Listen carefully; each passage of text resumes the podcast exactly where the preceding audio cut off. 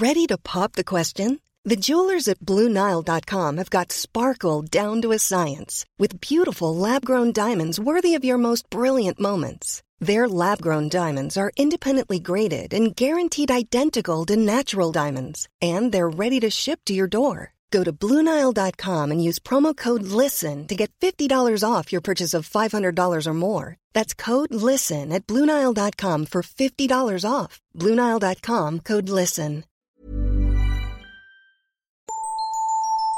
Miroir, miroir, épisode 6.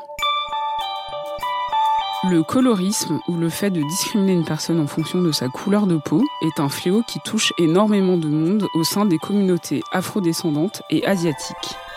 Les personnes foncées sont alors considérées comme moins belles et avec moins de valeur.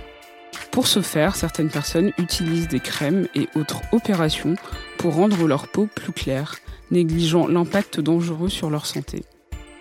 Afin d'essayer de comprendre ce phénomène, je reçois aujourd'hui Isabelle Manonga Osset, fondatrice et porte-parole de l'association Label Beauté Noire, reconnue d'utilité publique et soutenue par l'OMS et l'UNESCO, qui milite pour des produits cosmétiques de qualité pour les peaux noires et lutte contre le blanchiment de la peau. Bonjour Isabelle. Bonjour Jennifer. Vous avez fondé Label Beauté Noire en 2000 et l'association a été reconnue euh, en tant qu'ONG en 2004.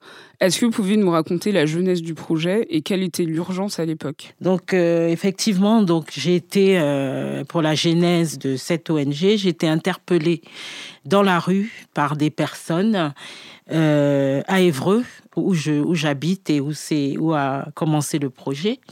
Et donc ces personnes avaient été brûlées par des produits euh, de blanchiment de la peau. Pourquoi moi? Parce que j'ai toujours été très engagée.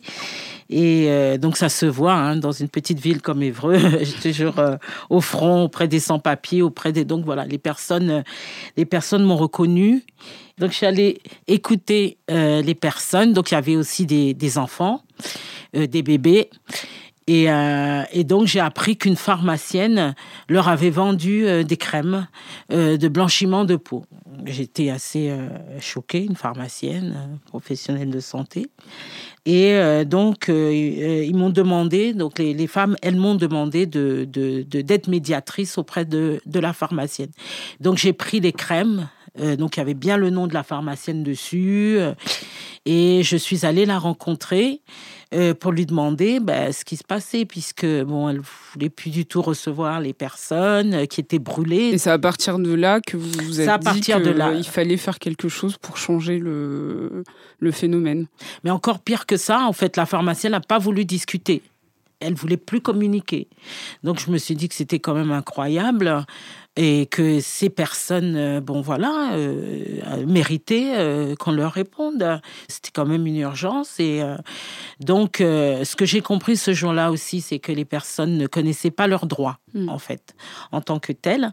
Donc, ben, je les ai accompagnés à la DGCCRF, si, je ne sais pas si vous connaissez, donc c'est la direction des fraudes et de la concurrence. Donc, il faut savoir que dans chaque ville de France, il y a une instance, on est quand même en France, hein, il y a une instance euh, euh, réglementaire pour tout ce qui concerne des produits frauduleux, pour tout ce qui concerne des problèmes des, citoyens et des consommateurs. Donc on est parti avec les crèmes à la DGCCRF. On a donc euh, déposé les crèmes pour qu'elles soient analysées. Et en sortant de là, les femmes m'ont demandé, mais qu'est-ce qu'on fait maintenant? Et en fait, moi, je pensais que c'était fini. Moi, dans ma tête, j'avais fini. Elles m'ont dit, mais qu'est-ce qu'on fait maintenant? Et effectivement, euh, il fallait soigner. Et euh, donc moi j'avais réussi à avoir un médecin, je me rappelle à l'époque c'était le Minitel. je me suis dit qu'est-ce comment je vais faire? Comment je vais m'en sortir dans tout ça? Et euh, donc le médecin a, a, réussi à les calmer un peu, à donner les soins, trucs et autres. Et donc là je me suis dit mais il y a quand même un problème. Comment... Et ça a été le début ça a été le début, de donc, la belle beauté noire. Donc voilà, de la belle beauté noire. Mais comment le colorisme a traversé l'histoire pour s'ancrer définitivement dans l'inconscient collectif avec comme résultat justement les pratiques qu'on connaît aujourd'hui ben, en fait, ça a toujours existé, hein, euh, le, colorisme, hein, puisque s'agit quand même d'une discrimination sociale. Donc effectivement, on nous dit, enfin, par rapport à l'histoire du colorisme, euh, il y a des, des euh, euh, comment dire, des sources historiques par rapport à, à, l'esclavage et la colonisation. Donc, c'est vrai qu'il y a eu quand même 400 ans de colonisation des, des, des, peuples noirs, hein, donc ascendance africaine, hein, je dirais. Donc, aussi bien l'Afrique que l'Asie que l'Amérique. Donc, 400 ans. Et donc, c'est resté quand même dans, dans, dans l'imaginaire collectif. Mais le colorisme, euh, euh, en fait, il est spécifiquement, c'est une discrimination qui est spécifiquement dans les communautés. Donc c'est euh, si nous, nous, on prend toujours le, le, cas de la pyramide et, tout en haut, il y a le teint blanc. Donc ça, c'est le Graal, c'est ce à quoi on aimerait ressembler. Et tout en bas, eh ben, il y a le noir. Donc en fait, c'est aspirer. Donc voilà, ce noir qui veut aspirer, qui veut arriver jusqu'au teint blanc et être bon voilà le modèle euh, voilà ambiant et, la beauté euh, majestueuse euh, du blanc. Il y aurait en France près de 30% de femmes qui se dépigmentent. Parmi ces personnes, il y a des personnes afrodescendantes, comme vous l'avez dit, des personnes d'Asie centrale, du Sud, des personnes maghrébines et même des métisses. Mais pourquoi on parle seulement des femmes d'origine africaine alors qu'elles sont loin d'être les seules eh bien justement, il y a une stigmatisation des, euh, des, des, femmes africaines. Donc ça, nous, on avait été très révoltés. Donc euh, nous sommes donc à l'initiative des, des, premières campagnes en France, ça faut le savoir, parce que c'est une ONG qui est lanceuse d'alerte et auprès des pouvoirs publics. Et on a mis en place les premières campagnes en 2000. Et en 2009, euh, on a travaillé avec la mairie de Paris pour lancer la première campagne en France. Donc quand on a travaillé avec la mairie de Paris, ça a été l'un des sujets de de, problèmes parce qu'il voulait euh, stigmatiser les femmes africaines et lancer la campagne euh, à Château Rouge. Et nous, nous avons refusé. Nous sommes désolidarisés parce qu'il n'y avait pas qu'à Château Rouge que ça se passe. Et que nous, on reçoit des femmes asiatiques, indiennes. Donc c'est dommage. Si on veut parler de santé publique, il faut englober tout le monde. Donc c'est vrai qu'on a, on a l'impression qu'on veut vraiment enfermer la femme africaine dans, dans un problème qui est mondial et, et qui n'est pas euh, celui qu'on pense, puisque euh, moi, je me rappelle avoir fait une enquête avec une journaliste du Monde, Catherine Simon, euh, sur euh, la question justement de, de, la dépigmentation volontaire. Et, et elle, elle a, elle, a, fait le tour du monde. Et au final, dans ces chiffres, c'était bien l'Asie qui était le premier continent concerné par, par le blanchissement de la peau. Je crois d'ailleurs c'est l'Indonésie et le Japon qui sont en tête. Voilà. Donc, c'est pas du tout des pays africains. D'ailleurs, on compte aussi beaucoup d'hommes, de plus en plus nombreux. Il y a des exemples de célébrités comme euh, le chanteur euh, jamaïcain Vibes Cartel ou même le joueur de baseball euh, Sami Sosa. vous disiez en, janvier 2018 dans un article de Slate avoir créé un, groupe Facebook à leur destination. Pourquoi? Parce que ils étaient, les hommes ne sont pas faciles en fait à questionner. Et donc, il fallait euh, bah, avoir une approche euh, beaucoup euh, moins visible que, que celle des femmes, qui est déjà très compliquée. Mais les hommes, c'est encore pire. et donc, c'est d'ailleurs un homme. donc voilà, hein, je vous dis, c'est donc un homme qui s'occupe du groupe. D'accord. Et Parce que c'est plus facile pour eux de se livrer, de, voilà. de d'expliquer cette pratique. Exactement, c'est plus facile pour eux de, d'expliquer entre hommes. Donc, vous voyez déjà hein, le, côté entre hommes. Euh, et donc, ce, qu'il en ressort, et eh ben, c'est que, ben, pareil, malaise social, euh, manque de, manque de colorisme, manque de représentativité des hommes noirs qui sont souvent à qui on propose souvent des, des, des, du, travail subalterne, euh, aussi euh, toute la question euh, sur la mode, entre parenthèses, et, l'idéal de beauté culturelle. Donc on a beaucoup de, ça c'est assez amusant, de d'hommes, et on a identifié les pays, en fait, donc voilà, sans stigmatiser, mais essayer d'entendre en Afrique, par exemple, quels sont les pays où il y a plus d'hommes qui utilisent ces pratiques-là qu'ailleurs. Et donc, bon, voilà, on, essaye de, de, voilà, de leur donner la parole. Parce que c'est vrai que moi, j'ai toujours l'impression de ne pas être à ma place, puisque je suis porte-parole.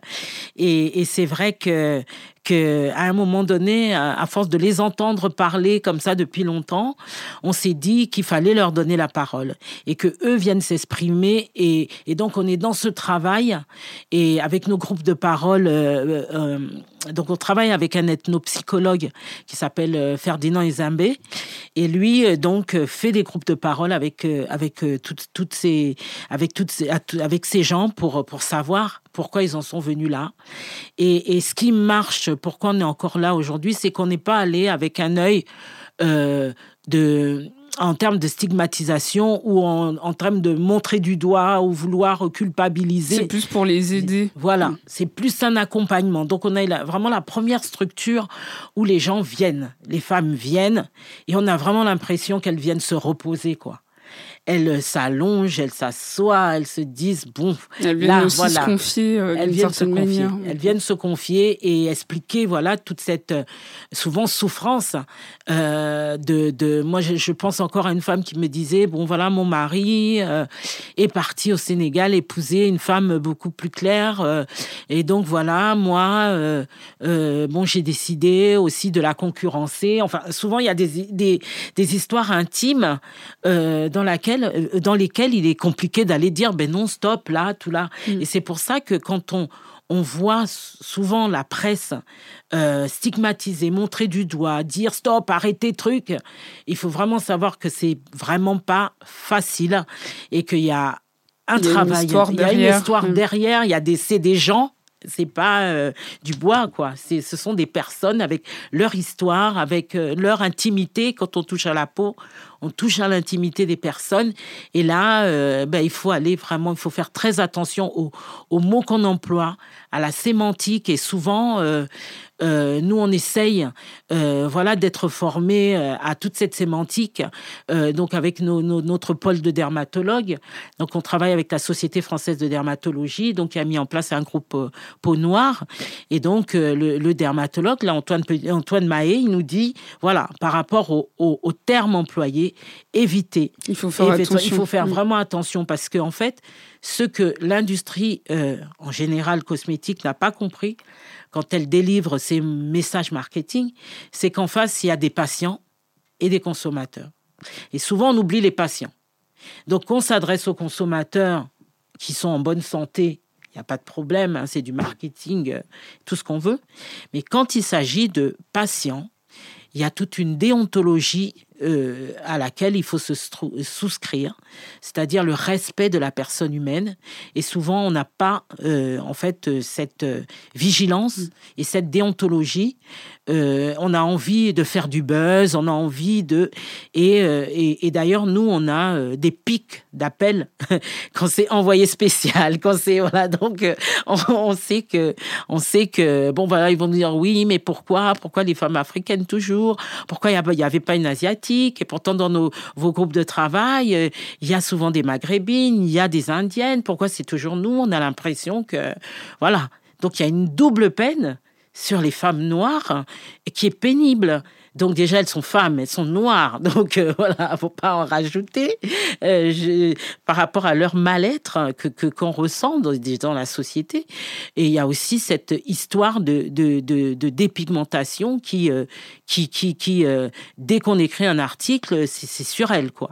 Donc ça, c'est pas normal. Ce qui frappe aussi, c'est la manière dont les marques pour le blanchiment de la peau n'ont pas l'air d'avoir trop de problèmes euh, à se promouvoir. Je, me rappelle d'une publicité que j'avais vue euh, diffusée en pleine après-midi, je me rappelle plus de la marque, mais sur Énergie Paris, une chaîne euh, de la TNT, avec un avant-après qui montrait une femme noire plus claire. Et une fois qu'elle était plus claire, en fait, elle était plus heureuse, elle avait plus de succès.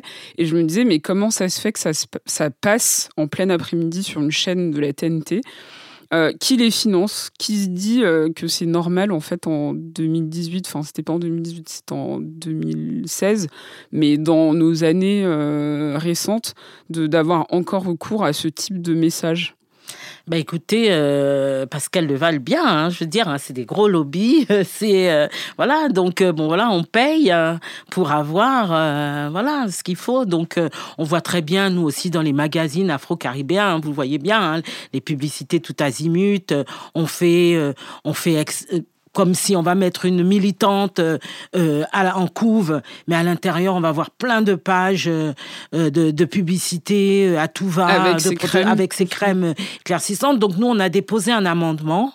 Il faut savoir que nous, notre travail, il est euh, surtout aussi très réglementaire et législatif. Donc on a déposé euh, un amendement sur, euh, sur la publicité, sur la communication transparente des, des produits éclaircissants. Et donc on suit le dossier. C'est Madame Georges Paulangevin qui est députée. on a eu Christiane Taubira. On a eu, enfin bon, on a alerté depuis très longtemps, je vous dis 18 ans, ben aussi les politiques pour leur dire que les choses vont. La loi, c'est la loi. Donc, à partir du moment où il y a un flou artistique et que rien n'est réglementé, il suffit d'aller à Château Rouge, Château d'Eau. Euh, vous avez des pans entiers de, de magasins, de gens qui vendent à tout va des, des, des produits euh, euh, blanchissants. Mais au-delà de ça, ce sont quand même des, des ingrédients toxiques on a de l'hydro. Voilà, voilà. Donc voilà. Euh. Euh, mais justement, en dehors du côté purement esthétique, qui sur du long terme peut donner un résultat aussi euh, pas très harmonieux, on sait aussi que les produits dépigmentants peuvent avoir des conséquences très graves pour la santé. Est-ce que vous pouvez nous dire lesquelles? Ben oui, justement. Et je voulais aussi vous dire que c'est vraiment un enjeu de santé publique en France. Et ça, il va vraiment falloir que les gens se rendent compte que autant la cigarette, autant l'alcool, autant euh, tous ces problèmes, la dépigmentation volontaire est reconnue enjeu de santé publique en France depuis le 16 novembre 2011. Donc, euh, autour de ça, il y a euh, la mise en place de, campagnes, d'informations auprès des, des, professionnels médico-sociaux. Donc il y a tout un réseau aujourd'hui à une échelle nationale qui travaille pour la prise en charge euh, des patients. Donc, c'est des infirmières, c'est des pharmaciens, c'est des assistantes, c'est des associations. Il y a des formations. Enfin bon, voilà. Donc, nous, on s'était battu pour que, euh, quand on a lancé l'alerte, pour que ça soit reconnu.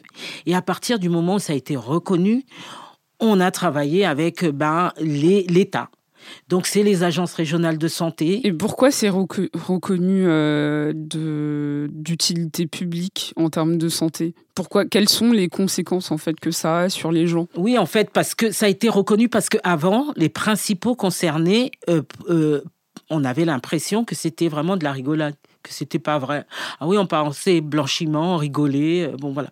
On n'avait pas forcément conscience du fait qu'on allait là, mais que derrière, il y avait vraiment des incidences graves pour la santé. Donc ça, on voulait que l'État l'écrive noir sur blanc. Hmm. Mais quelles incidences Donc c'est cancer de la peau, diabète, insuffisance rénale, euh, addiction, parce qu'il faut savoir que bon, les produits euh, comme les, les, dermocorticoïdes, donc c'est de la cortisone, c'est comme de la drogue. Donc c'est pour ça, des fois, on dit aux gens arrêtez. Ben, quelqu'un qui prend de la cortisone, vous pouvez pas lui dire d'arrêter comme ça. Il faut quand même qu'il soit accompagné pour qu'il y ait tout un processus de désaccoutumance aux produits et euh, voilà, donc les médecins vous le diront à l'hôpital Saint-Louis, le docteur Petit le dit que voilà, il faut aider les gens et les accompagner dans leur désaccoutumance. D'autant plus qu'on sait que quand on arrête d'utiliser des produits, ben, la peau, elle se venge un peu. Ça veut dire on redevient noir. Donc ça veut dire que socialement, les gens se posent des questions. mais qu'est-ce qui, vous, euh, qui vous arrive? Mais euh, c'est souvent d'autres personnes. Nous, on voit les avant, après. Donc il faut avoir euh, euh, comment dire, faut résister à, aux, signaux quoi de, mm. de, de la de l'entourage ou des gens qui disent ah, ben, qu'est-ce qui t'est arrivé, mm. mais euh, et aussi euh, bah, des boutons. Donc voilà, donc faut mm. vraiment qu'il y ait cette prise en charge et, cet accompagnement. Mais justement, c'est ce qui est intéressant, c'est que l'impact sur la santé n'est pas que physique, c'est aussi mental. Il y a un vrai impact sur la santé mentale. Comment Qu'est-ce qui se passe pour ces patients, euh, comme vous dites, qui du jour au lendemain euh, doivent se, désintoxiquer, doivent euh, faire face à une nouvelle peau, un nouveau visage? Comment ça, ça impacte leur santé mentale? Eh ben, je peux vous dire que c'est ça, c'est assez émouvant. Parce qu'on entend des gens dire qu'ils ne sont pas noirs. Donc euh, voilà, donc on a donc euh, toute une. Euh, ben là, nous en fait, on, met à disposition hein, les, psychologues, ethnopsychologues, donc les adresses, voilà, qui prennent en charge, écoutent, accompagnent, essayent parce que souvent c'est individuel. Qu'est-ce qui est arrivé? Pourquoi à un moment de, de, de leur vie ils se sont retrouvés à, vouloir. Euh, euh, on sent qu'il y a une déconnexion quelque part. Et donc là, vraiment, il faut vraiment une, des, expertises. Et, vraiment, j'insiste sur le thème parce que souvent, on a vraiment l'impression que tous ces thèmes sont devenus euh, matière à buzz, matière à, à, vouloir quelque part avoir quelque chose de fun. De bon, voilà, sur les réseaux sociaux, on voit bien que c'est devenu soit tendance, soit truc. Stop. En face, il y a des patients. En face, il y a des gens qui sont malades, qui ont besoin euh, d'entendre des spécialistes les aider, les accompagner. Pour tous les autres, les consommateurs, bon ben voilà, on peut. Donc c'est juste cette vigilance là qui est importante sur ces sujets et que et que et qu'on ne traite plus ces sujets là comme un, des sujets lambda où on va mettre oui voilà la dépigmentation là si et puis voilà les mm. crèmes qu'on vous propose. Mais c'est pas qu'une question esthétique. C'est pas qu'une mm. question esthétique. Il y a derrière d'autres enjeux qui sont très importants et notamment euh, les enjeux sanitaires qui sont les nôtres et, euh, et, sur lesquels, euh, voilà, comme je vous disais tout à l'heure, on a vraiment des personnes qui, qui, ont, qui ont déconnecté, qui, qui, qui, qui, qui, qui méritent d'être accompagnées de manière psychologique. Et donc là, il faut faire très attention. Euh, malgré tout ce que vous venez de nous dire justement sur la dangerosité de ces produits sur la santé et toutes les initiatives mises en place pour euh, en arrêter la vente, on en trouve encore très souvent, donc comme vous disiez tout à l'heure, dans les boutiques, euh, souvent dans les arrière-boutiques de Château Rouge, Barbès, enfin les boutiques qu'on connaît qui vendent des produits capillaires, souvent afro. et le phénomène récemment s'est détourné et se présente à travers des pilules. Parfois, euh, c'est des médicaments qui sont prescrits dans des cas de traitement euh, autres, et les gens se rendent compte qu'en fait, ça éclaircit la peau, donc les utilisent. Et des injections aussi. Qu'est-ce que vous pouvez nous dire sur cette pratique? Pourquoi, en fait, on, trouve encore des produits dans ces boutiques? Et comment ça se fait que le phénomène s'est déplacé? En fait, euh, avec le progrès, malheureusement, voilà, donc il y a les, euh, les pratiques évoluent. Euh, bon, les, les, les, injections, bon, c'est vrai que c'est beaucoup plus aux États-Unis. On avait beaucoup plus des injections aux États-Unis auprès des stars et autres, parce qu'en fait, les injections permettent d'uniformiser euh, la peau. Donc, faut voir que quand, quand quelqu'un utilise des injections, il n'y a pas les sur les phalanges, on voit moins. Il y a voilà, c'est beaucoup plus uniforme et c'est beaucoup plus cher et c'est beaucoup plus dangereux parce que c'est des arrêts cardiaques. Donc, par contre, les crèmes, bon, on voit toujours hein, qu'il y a une différence de mmh. teint. Euh, souvent sur les mains. souvent sur les mains. Et euh, par rapport aux, aux, gélules, de plus en plus en Asie.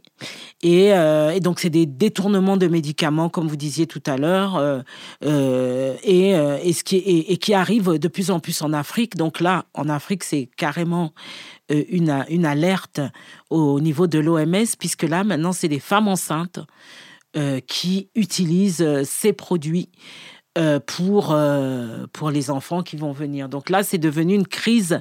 C'est devenu carrément une crise. et en France et, et, en France, très peu. Mais beaucoup en Asie, beaucoup en Afrique. Et euh, donc, pour l'OMS, c'est vraiment euh, euh, cette, crise, cette crise-là qui, est très préoccupante parce que les femmes enceintes, elles utilisaient déjà des crèmes. Mais aujourd'hui, c'est ben, ces gélules-là qu'on trouve sur le marché, qu'elles avalent et qui portent préjudice à leur santé. Et quelques-unes, ben, en France, ici, dans les, communautés plutôt asiatiques. Donc, nous, on intervient souvent dans les PMI auprès de médecins de, qui nous sollicitent, donc c'est les préfectures ou euh, les centres de PMI qui nous alertent des, ben voilà, des gélules auprès des femmes enceintes, souvent asiatiques, japonaises ou très peu mm. d'africaines. Donc voilà, donc nous on essaye par rapport aux pratiques d'identifier les, les, populations. C'est pour ça qu'on, que je disais tout à l'heure que c'est un enjeu mondial et que, que, que c'est dérisoire, c'est pas normal d'africaniser un, un, problème qui concerne autant de, de populations. À votre avis, comment on, on, peut sensibiliser cette question dès le plus jeune âge en expliquant par exemple qu'avoir la peau foncée n'est pas un problème et, pour empêcher les futurs adultes de s'éclaircir la peau Qu'est-ce qu'il faut? Plus de campagne, plus. Euh, voilà, mais il faut parler aux enfants, il hein. faut éduquer. Hein, voilà, donc il y a une responsabilité des parents euh, de, d'expliquer à leurs enfants, de s'accepter. Euh, voilà, vous avez des, des, des, nattes, donc voilà, je pense que vos enfants vous voient bien dans votre peau. voilà, vous acceptez tel que vous êtes. Il y a eu des, ce genre de, de, d'initiative aux États-Unis où les, les, psychologues, vous avez dû entendre parler de ces, ce test de la poupée, mm. où euh, voilà, les poupées, les, les enfants allaient, euh, aller vraiment de manière euh, tout à fait normale vers quel est votre idéal de beauté, quelle poupée c'est la poupée blanche. C'est la poupée blanche. Donc en fait, on voit arriver maintenant des poupées noires, on voit arriver, bon voilà, on voit que voilà, en termes d'éducation, les parents ont vraiment un rôle à, à jouer. Et c'est vrai qu'auprès de, avec la mairie de Paris, on avait fait des ateliers comme ça dans les écoles avec les CPI pour expliquer aux jeunes, euh, voilà, euh, tout ce qui concerne, euh, le, comment dire, leur expliquer la mélanine dans les lycées aussi, que c'était vraiment, c'était vraiment une richesse, parce que c'est ce qui permet de protéger notre peau. C'est comme si vous arrachiez votre peau et que, et que de manière logique, vous retrouviez sujette à, à, toutes sortes de maladies parce que vous avez enlevé ce qui vous protège. Donc voilà, donc on essaie d'expliquer, mais ce qu'on a compris dans les lycées, c'est c'est pas qu'on voulait devenir blanc, c'est qu'on voulait devenir métis. Donc ça, euh, voilà, on nous citait Beyoncé, Rihanna, euh, c'était un ton plus clair. Et donc ça aussi, euh, c'est un, vrai travail d'éducation, de, prévention, de, sensibilisation. Anne, je vous dis, à 18 ans, donc voilà, je pense que c'est un peu comme la cigarette et l'alcool. C'est un travail de longue haleine. Euh, ben, qu'il faut continuer à perpétuer. Et, euh, et, euh, et, voilà, je pense que on voit aujourd'hui qu'il y a de plus en plus de, de, jeunes filles, de jeunes femmes qui s'acceptent telles qu'elles sont, voient aussi du, au niveau de la mode qu'il y a aujourd'hui toute une, mouvance où on valorise l'Afrique, où on, ça va. Mais justement, est-ce que la, la, télé, la publicité, les médias en général ont un rôle à jouer en mettant plus de personnes noires et notamment foncées dans, des rôles clés, euh, dans la mode, euh, dans les pubs, etc. Histoire de ne pas avoir une représentation biaisée de la beauté qui se limiterait à être soit blanc ou soit très clair. C'est vrai que par rapport à l'image et la représentativité, il est incontournable de qu'on voie que les enfants, euh, nos enfants, que nous, nous voyons d'autres gens de toutes les couleurs, qu'il y ait une représentativité qui soit à l'échelle de la société. parce que sinon, ben, on joue pas on joue pas le jeu et on n'existe pas, on est invisible. Et, euh, et, et, quand même, euh, bon, euh, en termes d'égalité, puisque bon, voilà, on est dans une république, le triptyque est liberté, égalité, fraternité, donc l'égalité doit pouvoir exister. on a vu quand Christiane Taubira, pour citer son nom, a été bon ben nommé ministre, voilà de, de, la justice, de la justice voilà comment comment ça a été reçu dans la société, on l'a traité de singe, on l'a traité de bon voilà donc euh, voilà ces images de femmes noires euh, dirigeantes euh, qui décident, qui réfléchissent, ben, il en faut de plus en plus. Nous on nous citait Ramayat dans les dans les lycées quand elle était là. C'est pour vous dire qu'on attendait justement que, que et là c'est pas. Et Ramayat pour le coup en plus elle est foncée. Ben voilà elle est foncée. Une, une représentation. Qui elle avait des tresses, elle avait donc voilà donc les gens voulaient voir cette France-là qui, euh, qui est aussi euh, euh, ben, la France de tous les jours. Donc, je pense que les médias ont un rôle à jouer sur la représentativité et, et sur toutes ces images qu'on nous envoie dans, la, dans les médias, dans, dans, les, dans, dans ce que nos enfants voient. Ils ont envie de se reconnaître. C'est comme un miroir. C'est comme votre, votre, votre émission, Miroir, Miroir. Voilà. Donc, voilà, tout simplement. Alors, euh, l'idée n'est pas de pointer les personnes qui ont recours à cette pratique de la dépigmentation de la peau, loin de là, puisqu'on comprend, comme vous l'avez dit, que c'est lié à des années, des siècles de domination blanche. Mais si une personne en a eu recours, par exemple, ou en a recours actuellement, qu'est-ce qu'elle peut faire pour s'en sortir? Est-ce que ce qu'il y a des groupes de parole, même des médecins spécialisés qui peuvent euh, les aider? Est-ce que vous avez des, des noms? Oui, bien sûr. Vous avez Antoine Mahé, euh, qui est euh, dermatologue. Il euh, faut savoir qu'aujourd'hui, c'est à une échelle nationale. Donc, vous allez à l'hôpital Saint-Louis, vous avez Antoine Petit, là, pas très loin d'ici. vous allez euh, en région, en fait, on essaie de tisser euh, une toile nationale pour que, euh, en fait, quand on, quand on va rencontrer un médecin et qu'il ne me dise pas non, non, c'est quoi, je ne sais pas faire. Parce que c'était vraiment un no man's land. Quand on a commencé, les, les médecins n'avaient pas été formés au pot noir, ils ne savaient pas de quoi en parler. donc voilà, donc il y a eu au moins un processus et, même les dermatologues de la Société française de dermatologie forment d'autres dermatologues à justement à mieux connaître les peaux, les cheveux. Donc en fait c'est un mouvement qui est aussi euh, du point de vue euh, médical et en train de vraiment de se mettre. Donc euh, sur notre site internet ou sur nos groupes Facebook, tapez la belle beauté noire vous avez, vous venez demander, vous. Ce qui est malheureux, c'est qu'au niveau du, du, ministère de la santé, ben il n'y a pas sur. donc on continue, si vous voulez, à alerter, à dire qu'il faut aussi à côté de, de à côté de, de, du tabac ou à côté de l'alcool mettre des pigmentations. Et nous, on va encore plus loin sur la dans la dans la pression puisque on prépare une certification. Donc c'est un label qui va être sur les produits et où les gens, euh, euh, voilà, parce qu'on ne peut Ça, c'est votre prochain grand chantier. Ah, c'est notre prochain grand chantier, parce qu'il faut différencier le médicament du produit cosmétique. Parce que ce qui s'est passé, c'est qu'on a insisté pour que l'État euh, lance des listes noires de produits interdits. Donc, on a eu plusieurs listes noires de, de médicaments. En fait, c'est des médicaments, mais il n'y avait pas les cosmétiques. Donc il y a les cosmétiques et les médicaments. Donc nous, on va aller vers les cosmétiques maintenant parce que il y a toute cette mouvance de, de crèmes éclaircissantes, comme vous disiez tout à l'heure, euh, toutes les lignes, toutes euh, les lignes de produits cosmétiques. On a dit que les femmes noires achetaient sept fois plus de produits cosmétiques en termes marketing, vous imaginez. Et euh, donc en fait, aujourd'hui, il faut aider il faut aider les consommateurs qui sont comme ça et les patients qui sont comme ça, euh, un peu euh, pris et pris dans le du marketing à tout va.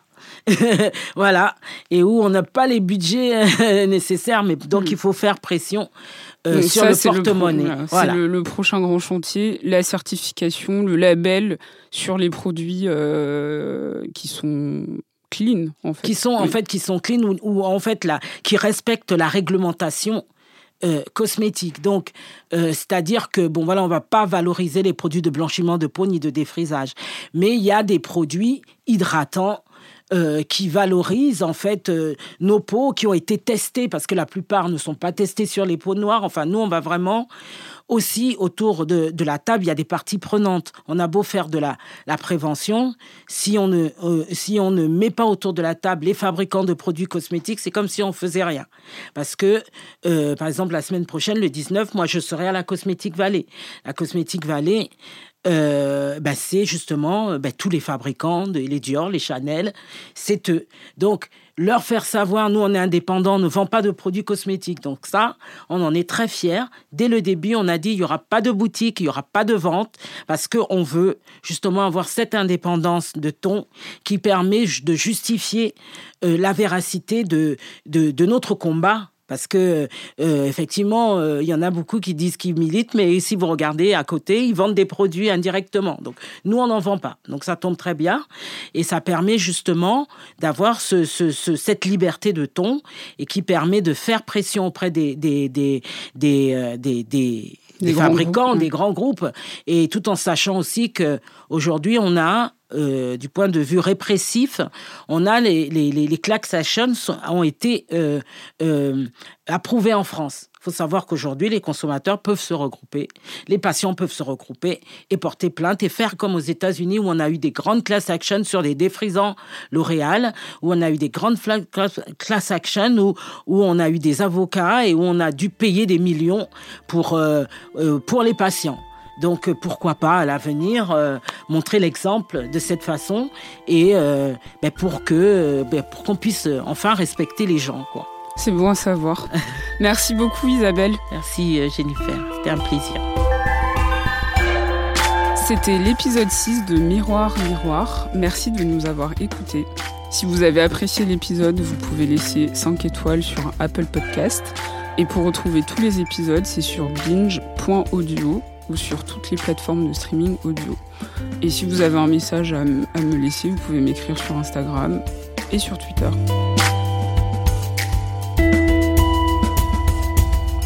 Binge